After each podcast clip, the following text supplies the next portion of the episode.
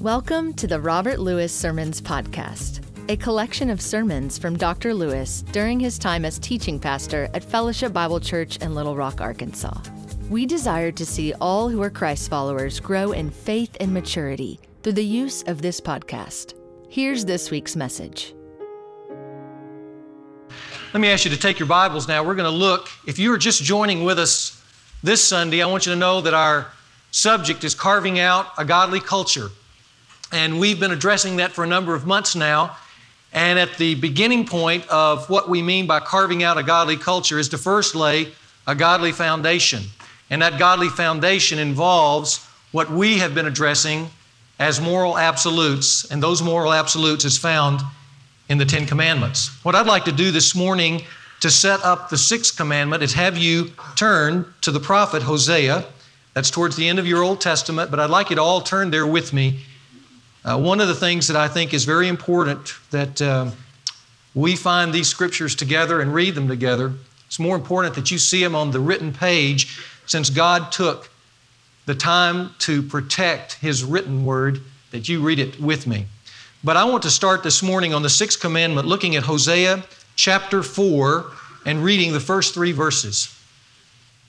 Hosea writes to the nation of Israel words that were, of course, contemporary to his time, but certainly fit our time as well. He says this Listen to the word of the Lord, O sons of Israel.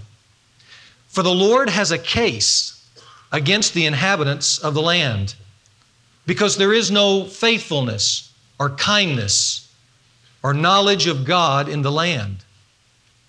There is swearing and deception and murder and stealing and adultery and they employ violence so that bloodshed follows bloodshed.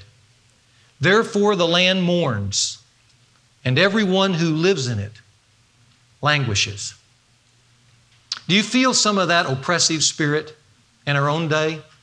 That our own country, in a sense, is in a state of mourning, though no one is actually going down the streets of Little Rock publicly crying but in many ways, all across our land, in our cities, in our towns, in our neighborhoods, there is a sense of mourning, and our land is languishing. I want you to, I want you to travel now 2,700 years forward to the future, to our day now, from Hosea's day, and listen to the words of Andrew Peyton Thomas from his book, Crime and the Sacking of America. He writes So this is how it all ends. As the 20th century sears its final momentous years of the tablets of recorded human existence, Americans should, by the most superficial measures, be jubilant. Our republic is capping off what arguably qualifies as the most remarkable century of national ascent in history. Having entered the 1900s, an immature, cloistered society more concerned with subduing Indians than policing the globe, our nation has grown up fast and impressively.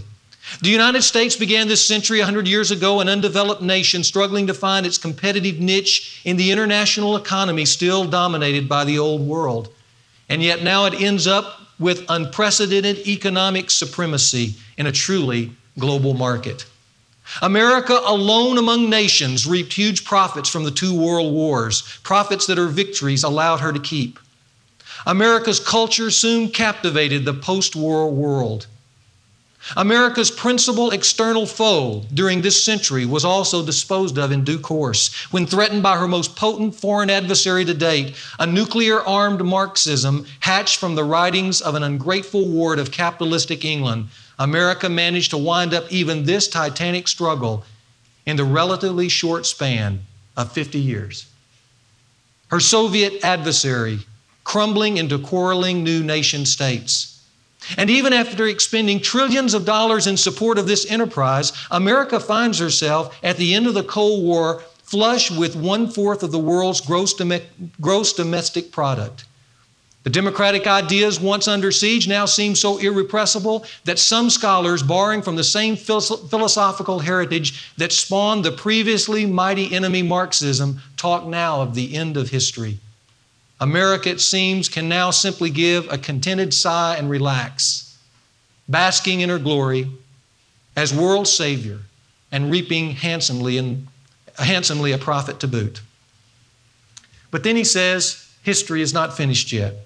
Something in the triumphant nation is amiss. It is evident in the public opinion surveys that show that 70% of Americans believe the nation is off track. 66% of us think the nation is in moral and spiritual decline. We sense that our nation is slowly being torn apart. Unlike the official abrupt dissolution of the Soviet Union and Warsaw Pact, America's domestic implosion does not reveal itself in a single instance or act. Mostly, we must listen for the indicative groans of decay around us. But then there are those especially abominable acts of violence that drive home the full dimensions of the crisis that we are now in. We feel that crisis. We feel it when we see some of those abominable acts that erupt periodically to remind us of the social and spiritual decay around us. We watch it on our TV screen as we see a building blown up in Oklahoma City. We watch it and we feel it when we watch the LA riots. We sense it when we see the World Trade Center blown apart from its foundation. And then we feel it in those little stories found everywhere in America's newspaper, like that of Marcus Bogan. Do you remember Marcus this week? I met Marcus this week in the newspaper, our newspaper, and I'm not really sure what grabbed my attention about this little boy, except maybe it was because I have a son his age who plays sports like he did. And rather than just numb out to another social tragedy and move on to the sports page, I focused on him for a moment and began to think about him. Marcus was 14 years old. He was the quarterback for the Barton High School junior high team. He was a three point uh, student in school, well liked, and he made me stop and think about him. And when I did, I could feel this tremendous emotional energy surge up in my spirit. So much so that this uh, last Wednesday I felt moved to write an essay to Marcus. And here's what it said To Marcus Bogan, what was it that I did wrong today? Was it waking up to go to church? Was it saying, Yes, ma'am, when mama said, Why don't you go wash the car before church, Marcus? Was it in being obedient? Was it choosing the car wash near the Y, Camp truck stop? Was it the song I was singing on the way? Was it the time of day I chose? What was it that I did wrong today? It's hard to answer that question when you're afraid, really afraid, terrified, when you're in the back seat of mama's car with a gun to your head, when they pull the car over and they tell you to run, and the first shotgun blast hits you in the arm. What was it that I did wrong today? I want to know, but the pain in my arm makes no sense. Something tells me that there is no time to answer that question. Something tells me to cry, God, as I run into that bean field outside Helena. Something says, Remember quickly your mama's warm embrace, the winning touchdown you made for Barton Junior High team. Remember your friends and holidays and all the fun times, and grandpa rubbing your head and saying, You're going to be a fine young man someday, Marcus. Drink it all in, that desperate voice says to me, for the one moment that you now have left. What was it that I did wrong today? Was it in leaving home to wash the car before church? The second bullet that explodes my head says it all. You see, the scripture says bloodshed follows bloodshed. And the land mourns, and everyone in it languishes. You know, it's both sad and terrifying to me that I can walk the back street and alleyways of Beijing, China without fear. I've done that. It's amazing to me that I can allow my children to go anywhere in the country of Poland, down into the city center at 12 o'clock midnight in Wrocław, Poland, without fear. And I've done that. And yet, I can't drive across my own city without a sense of fear, or drive up to the ATM machine without fear, or worry about my children who go out at night without fear in my own neighborhood. I can identify with the prophet Isaiah in his opening chapter to the people of their day when he said, How the faithful city has become a harlot, she who was full of justice, where righteousness once lodged in her, but now murderers. Murderers. America the Beautiful has become slowly, sometimes imperceptibly, America the Violent. Did you know that violent crime has risen an astounding 560% since the year 1960? 560%. 83% of the children who were born in the year 1975, statistics tell us, will be a victim or an intended victim of violent crime. A citizen in car crazy Los Angeles, okay, is more likely to be killed by a bullet than by a car wreck. That's how violent it's become. A resident of an American city is more likely to be murdered than the average American soldier in World War II. Drug czar and former Secretary of Education Bill Bennett, in his leading cultural indicators, makes a startling announcement to us. Since 1990, not, not 70 or 60 or 50, since 1990, 90,000 Americans have been murdered, twice the number of the Vietnam War. Every night you turn on your local news, and like I did as a college student in the 60s, I listen for the body count of my city who's been killed, what kid's been murdered, what parent or unsuspecting, just simply victim has been executed. How does a city how does a community, how does a country stay healthy rather than become the harlot of injustice and murder? The answer begins with values. Values, a moral constitution.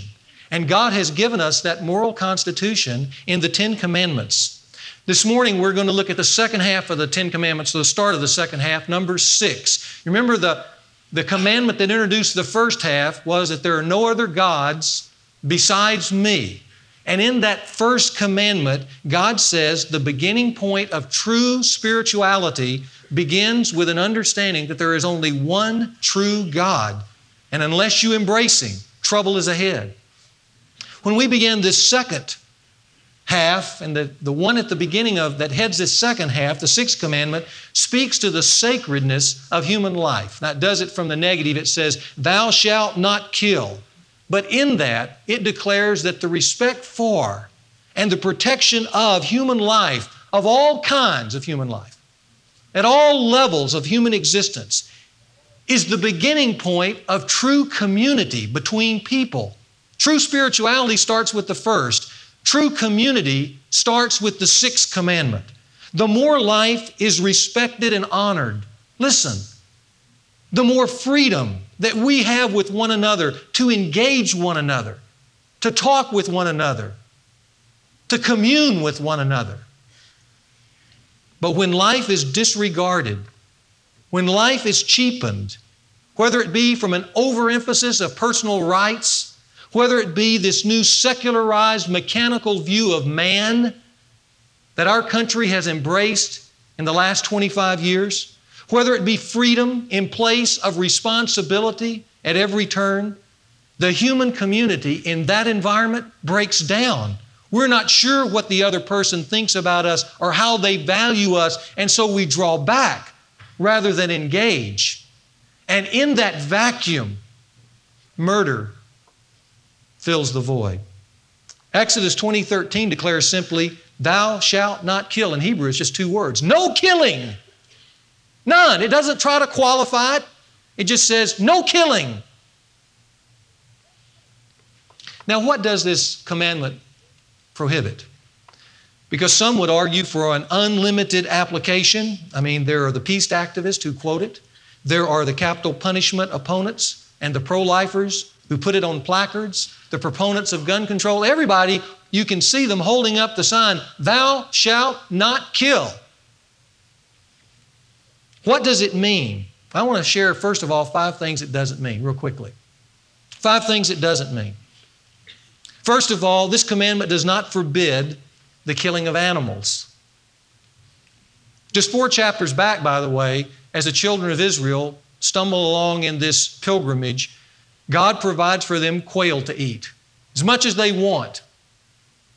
Look at our chapter, chapter 20. You might look at verse 24. I mean, it comes right after this statement, Thou shalt not kill, and yet in the few verses that follow, it says in verse 24, You shall make an altar of earth for me, and you shall sacrifice on it burnt offerings and your peace offerings. And here's what they sacrifice on it your sheep, your oxen, in every place where I cause my name to be remembered, and I will come to you and bless you. Killing of animals.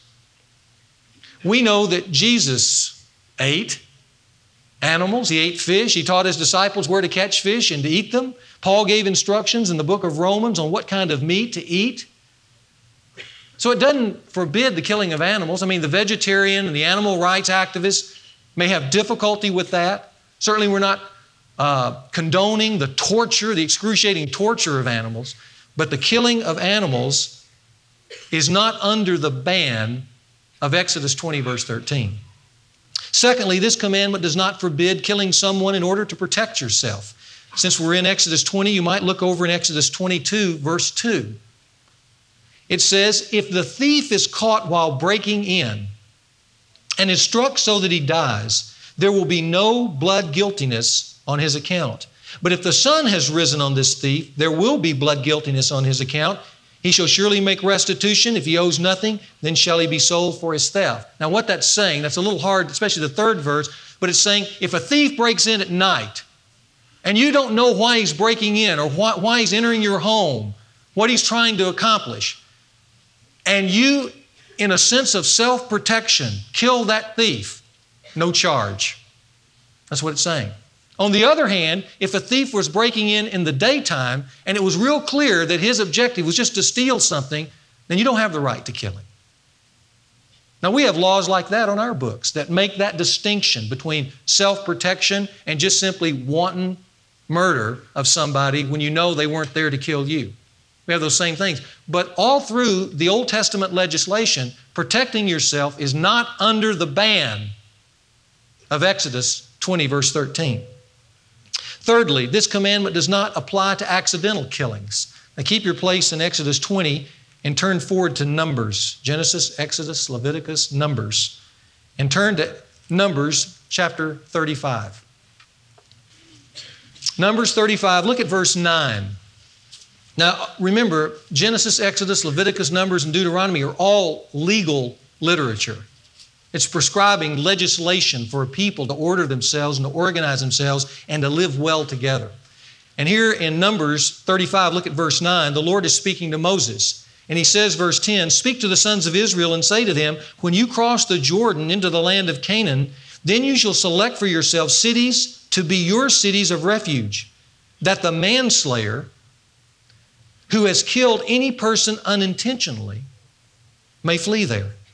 And the cities shall be to you as a refuge from the avenger, so that the manslayer may not die until he stands before the congregation for trial. In other words, to be sure that it was accidental. And the cities which you are to give shall be your six cities of refuge. You shall give three cities across the Jordan and three cities in the land of Canaan. They are to be your cities of refuge. These six cities shall be refuge for the sons of Israel and for the alien and for the sojourner among them, that anyone who kills a person unintentionally may flee there. Now, there was a price to an unintentional manslaughter, and that is that you had to go to one of these cities and stay there according to the legislation until the high priest died, and then you were free to leave. So there was, there was penalty for that kind of accidental death, but it was a refuge for you so that someone in the passion of the moment couldn't take your life for something that was done unintentionally. A fourth statement that is not to be included with Exodus 2013 is this it doesn't forbid killing that takes place in what historians and theologians have wrestled with and simply called the just war. The just war. The just war is defined historically, and it's been a debate historically, as that which is for a righteous cause. And there are a number of wars where you wonder how righteous they really were. You wrestle with that, and I'm not trying to get us off the hook here today to say every war America has fought is a righteous war. But I think we could look and recognize in World War I and II, when we were the defender nation rather than the aggressor nation, and what would have occurred had that defense not been put forward, that we begin to get at some of what this just war is all about and what might have been if we hadn't fought it. Also, let me remind you that the very people that God is speaking to here in Exodus 20 are the people who, in just a few months, will go to war at God's command against the Hittites and the Canaanites and the Jebusites and the Hivites and all those others. And His command to them will be to go into that land, even with Exodus 20 13 in hand, and to drive those people out and to make war, and yes, to kill them. And they will. But there is in this understanding, we must wrestle with this issue of the just war. Then finally, this commandment does not forbid capital punishment. I want you to turn back to Numbers 35 for a moment, and I want you to see what it says. There's a very important statement here that we need to reckon with. I was telling Dan about this before the service. But in Numbers 35, verse 29, Moses says this He says, And these things shall be for a statutory ordinance to you throughout your generations in all your dwellings. I want you to listen to this, he says. Numbers 39, 35, 30. If anyone kills a person, now we're, we just talked about unintentional, so by the time you get here, he's talking about intentional. If anyone kills a person, the murderer shall be put to death at the evidence of witnesses but no person shall be put to death on the testimony of one witness. Saying there's got to be witnesses, but if this was an intentional murder, then the murderer is to be put to death. Now, why? Look at verse 33. This is the, the deeper verse, the one that's worth pondering. So you shall not pollute the land in which you are for, excuse me. So you shall not pollute the land in which you are, for blood pollutes the land and no expiation or atonement can be made for the land for the blood that is shed on it, except, see this? Listen, except by the blood of him who shed it. Remember the prophet Hosea saying, The land mourns and languishes? There's something about a culture where when murder occurs and it's obvious that the person intentionally planned to kill that person, and then is caught, and there are witnesses. And yet, his life is not exchanged for the life that he shed, that somehow that, if I can use the phrase, dumb downs the culture. It, it pollutes the land with injustice rather than justice. And it makes the land less than it should be. And it causes the people to become less than God intended them to be. The land is polluted when there is no real justice according to the Word of God. Now, I think that's important. I mean, even in Genesis 9 6, even before Moses, way before Moses, after Cain killed Abel, God said, Whoever sheds man's blood, by man his blood shall be shed. Life for life. Now, that sounds hard today in a quote, modern culture. But I see capital uh, crimes opponents with their placards, Thou shalt not kill, standing there as if they are giving what the Bible says. When you can turn to Exodus 20 and even come to the very next chapter, Exodus 21, verse 12, and it says, He who strikes a man that so that he dies, he shall surely be put to death. Those chapters are right next to one another. And obviously, they didn't feel like that was a contradiction of any kind. Exodus 20, verse 13, has nothing to do, I believe, with capital punishment. In fact, Exodus 20, verse 13, lays the line for justice in the land. Now, I know that many today say that capital punishment does not uh, deter crime. The, the, the argument that I hear constantly on the TV is that when you have capital punishment, that, that the statistics prove that it has nothing to do with solving our crime problem. I don't know if that's true or not true. People use statistics that are dizzying today. But let's just say it's not true. Let's say it does not deter crime. I'm still for capital punishment. And let me tell you why I'm for it, because I think it's very important here. It is, capital punishment is a value statement about the value of the life taken. If today my son goes out like Marcus and he's snatched away by somebody who intentionally plans to kill him and he's brutally murdered, then I, as a father, as I stand in that courtroom and hear the verdict, 15 years, 10 with good behavior, my son is worth more than 10 years. My son is worth more than 20 years. The value of my son, I only get close to when it comes life for life. It's a value statement of the importance of his life, and it's not there for sale. It's not there to be diminished, depreciated, minimized. If I want to grant mercy, give me, the dad, the privilege of granting mercy. But if I want justice and I want valued justice, then let me have it. Life for life. Anything less pollutes the meaning of the value of life, I believe. The sixth commandment does not apply to these five things, so what does it apply to? Well, let me talk to that for a moment.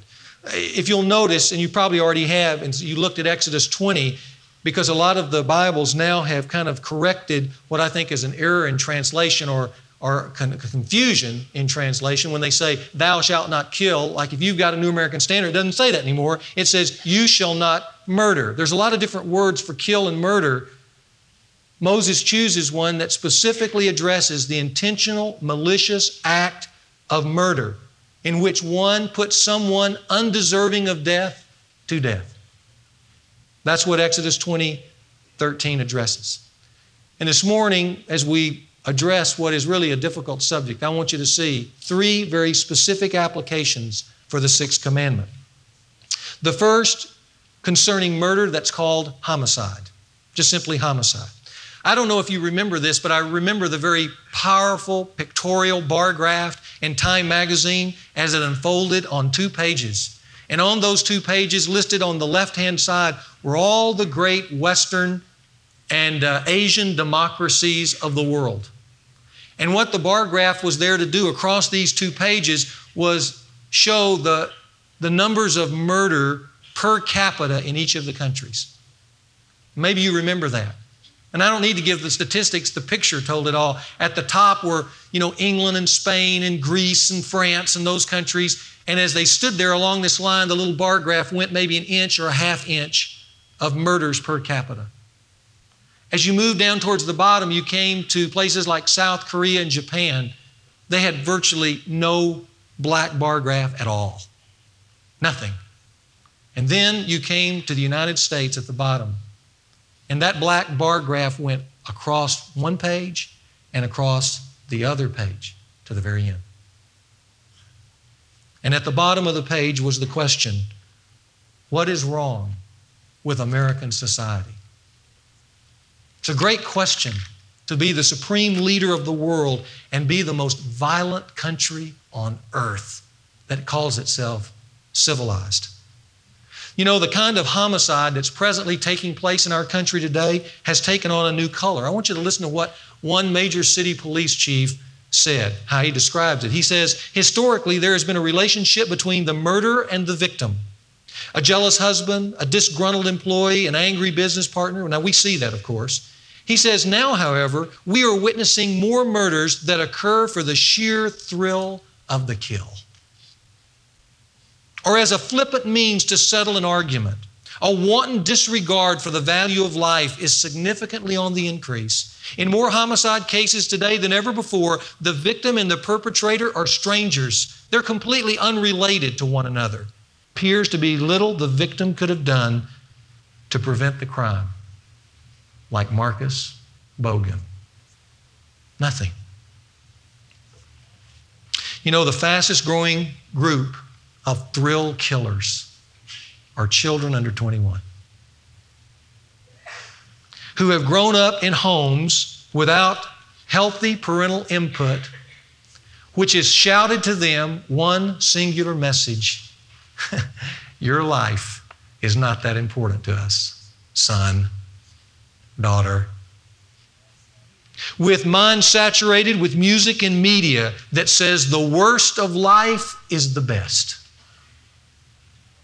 And with a society in general that keeps telling all these young people that that's all right, it's your right to do what you want. That's the world we live in. And by the way, did you know that the fastest group of thrill killers are white males under 21? It's the fastest group, growing every day. Homicide. A second application of the sixth commandment concerns murder that's called suicide. Suicide. We've watched that. Maybe you've wrestled with that because we are a pain escaping culture with Dr. Dr. Jack Kevorkian and with uh, the Right to Die movement a number of states and assisted suicide that's presently in vogue and doctors who, who feel the, maybe the need to play God. And, and, and part of us kind of lean that direction, don't we? We think, gosh, if you were in excruciating pain, I'd just rather go ahead and die. But let me tell you, as Christians, as you follow the Christian literature called the Bible, you're going to find that life giving and life taking are divine prerogatives only. Only. That's historical. That has been reaffirmed by every Christian culture since the beginning. Job says it well. He said, The Lord gives and the Lord takes away. Blessed be the name of the Lord. And suicide is murder. It's sin on a personal level, but it's self murder. It's what it is. And I, I have to tell you, I wrestle with that. I, I, I've seen people in tremendous depression and heartache and pain, and they think maybe that's a viable escape. I've had them tell me, I just don't want to live anymore, and walk out, and I wonder if they're going to be there the next day. But as hard as those issues are, because life is hard, suicide is wrong. It's murder. It's not the will of God. You'll find no literature in the Bible that'll back that. A third application of the sixth commandment concerns murder that's called infanticide. Now, we know that through this incredible social struggle that we feel every day and we love to just ignore and get away from called abortion. 1.5 million unborn children will be murdered. That's what it is, if by the definition. They will be murdered by their mothers. They will be. They will be murdered by their mothers and endorsed by a nation that's hiding in a depraved denial. We don't want to think about it. We don't want to read about it. We don't want to see the pictures. So we just kind of bury it all. But I want you to know blood pollutes the land, it pollutes it. And some of the devaluation of life and the fact that a child can walk into his parents' bedroom and blow them both away with a shotgun, you may not want to make this connection, but it is a connection. It's one of the connections. It goes back to the fact that every child since 1973 asked a question in here and that is, did I get into the world by sacredness or by convenience? And the world shouts back, it was by convenience. You're lucky, son. And that devalues the sacredness of life for everyone. Blood pollutes the land. We're victims of our own crimes against humanity. And as a nation, we're experiencing the wrath of God, and it's going to continue until this heinous crime is over. Did you know that in 1973, when Justice Harry Blackmun wrote his 64 page brief supporting a woman's right to abortion, he stated that the objection to abortion comes primarily from two sources. He said from the Christian religion and from the Hippocratic oath that physicians have sworn to since the 5th century BC. Obviously, back in the 5th, even in the 5th century, they knew when human life begins. and that's why the physician took the oath that said, I will give no woman a, a, a uh, procurement for abortion.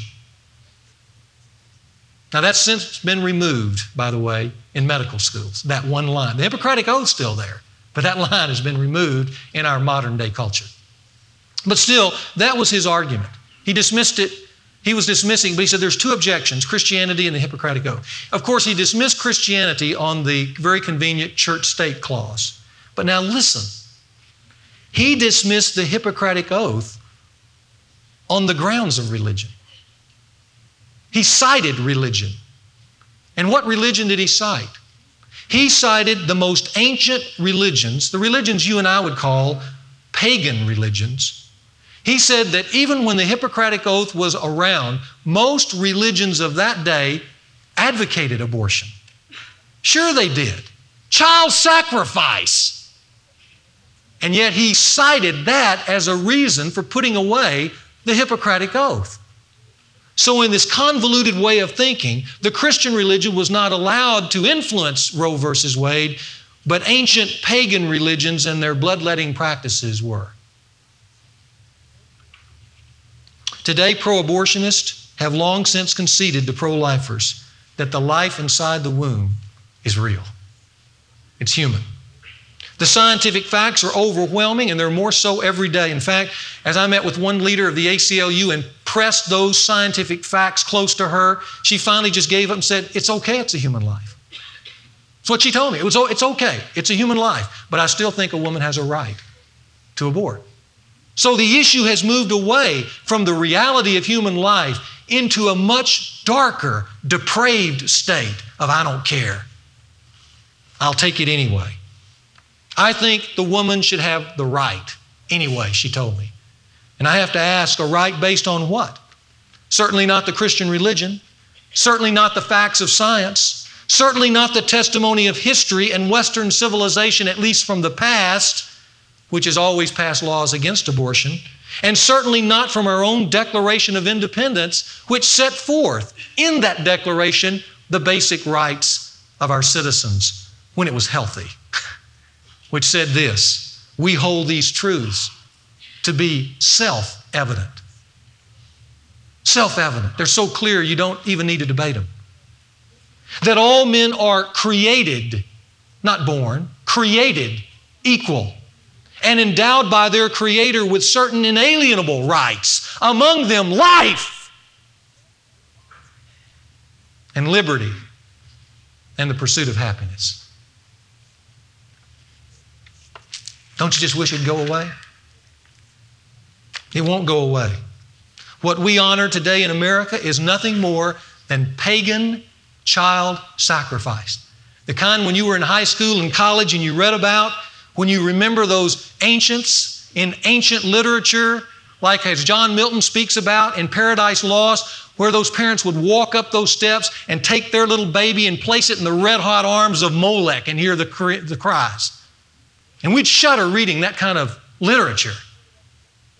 The kind we heard about in Mexico when the Aztecs would cut the hearts out of their newborn children and offer them up to the sun god, some days 10,000 at a time.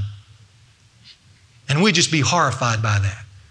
Or when we looked at the last days of the Roman Empire as marriages fell apart and the culture declined, and what did the Romans do because they didn't want to be inconvenienced by unwanted children? They would just simply take them out into the woods and let them die by exposure or be eaten by the animals. And we think, what a barbaric culture. And yet, we collectively practice the same on a scale unheard of in human history. 4,300 children a day in America alone are sacrificed. And John Stott, the great English theologian, said it this way Any society that tolerates abortion, let alone legislates it, has ceased to be a civilized culture. And I would concur with that. My proudest moments as a Christian, my proudest, have been standing up for unborn children.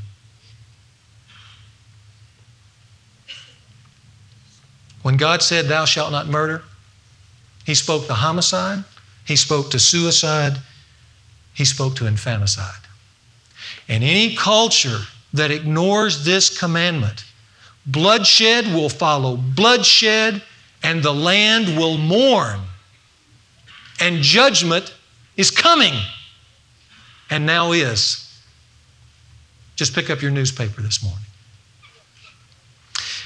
Before I close, I want to uh, speak to one other specific form of murder that doesn't address this, but I think addresses us all. It's one that is perpetual, it's one that you have an opportunity to commit or have had in your past. Now, I want you to turn over to Matthew chapter 27 and let me explain to you what that murder is. And we can come full circle this morning, since this morning we had the privilege of celebrating communion. I want to paint this setting for you as I close. Now, when you get there, you're going to see that you're at Jesus' trial. It wasn't just one trial in history, it's a trial that's been going on in humanity for every generation since. And I want you to picture yourself out in the crowd because you are out in that crowd. You have been out in that crowd. You've been a part of this moment at some point in your history, your history. Look at verse 15. It says, Now at the feast, the governor was accustomed to release for the multitudes any one prisoner whom they wanted. And they were holding at that time a notorious prisoner called Barabbas. When therefore they had gathered together, Pilate said to them, to the crowd that is, Whom do you want to release, me to release for you? Barabbas or Jesus, who calls himself Christ? For he knew that because of envy they had delivered him up. Now, there they are. Now, I want you to imagine you're out in the crowd, and here's Pilate's porch. And he, wanting to ignore this social upheaval, brings these two men out on this feast day. And on his right is Barabbas, and on his left is Jesus, who calls himself the Christ. And in this moment of history stands a decision that has transcended this moment and is even relevant now. Just as Jesus' sacrifice, which would occur just a few days later, transcends history. He didn't die for sin just in that day, He died for all sin in every day. And in this moment, the crowd is asked to choose either Barabbas, who represents a notorious life, a life apart from God, a life built on selfishness, a life that always allows itself to live a little bit above the law and to excuse itself, a life set on what I would call what I call I want what I want when I want it, and I don't care what you think. That's the life of Barabbas.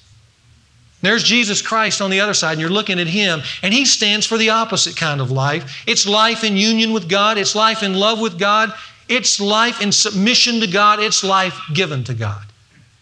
And there's the world, the crowd. Which life do you want? Pilate asked. Notice in verse 21, they cry out, Give us Barabbas. Give us Barabbas. Then in verse 22, he says, Well, what about Jesus? Kill him killing. Later, the Apostle Peter would confront this crowd in the book of Acts, chapter 4, and he would set before them the charge that they killed Jesus Christ. Remember his words? This Christ whom you crucified. You murdered him. Now, I tell you that because I want you to listen closely. The church and the Word of God has presented Jesus Christ to every generation since the first century. And let me ask you this morning which life do you choose? Which one? For in reality, there are only two ways of life there's the life of Barabbas, and there's the life of Christ. And if you say, Give me Barabbas, what you're really saying is give me his selfishness, give me his me focus, give me the privilege of living without authority and law when I choose, when I want to choose it. I want to live as Barabbas lived, which is as I please. That's the life of Barabbas. And if you choose the life of Barabbas, then I want you to listen to me. You murder Jesus Christ, whom God has offered to you and you'll be charged with that homicide. You'll join the crowd that first began in Matthew 27 and has been growing ever since in every generation. As before that generation, Christ and Barabbas. And you get to choose. Thou shalt not murder. I want to close this morning by just simply, I want to offer you again Jesus Christ, the Son of God, who takes away the sin of the world, the way, the truth, the life, to whom you must surrender. If you choose Christ, you will live. If you choose Barabbas, you choose to kill. Let's pray. And Father, we want to close this morning what is, I know, a very sobering message by not walking out of here thinking about how bad the world is, but by leaving here thinking about whether I have chosen to surrender to the life giver. Culture is rebuilt one brick at a time, one heart at a time.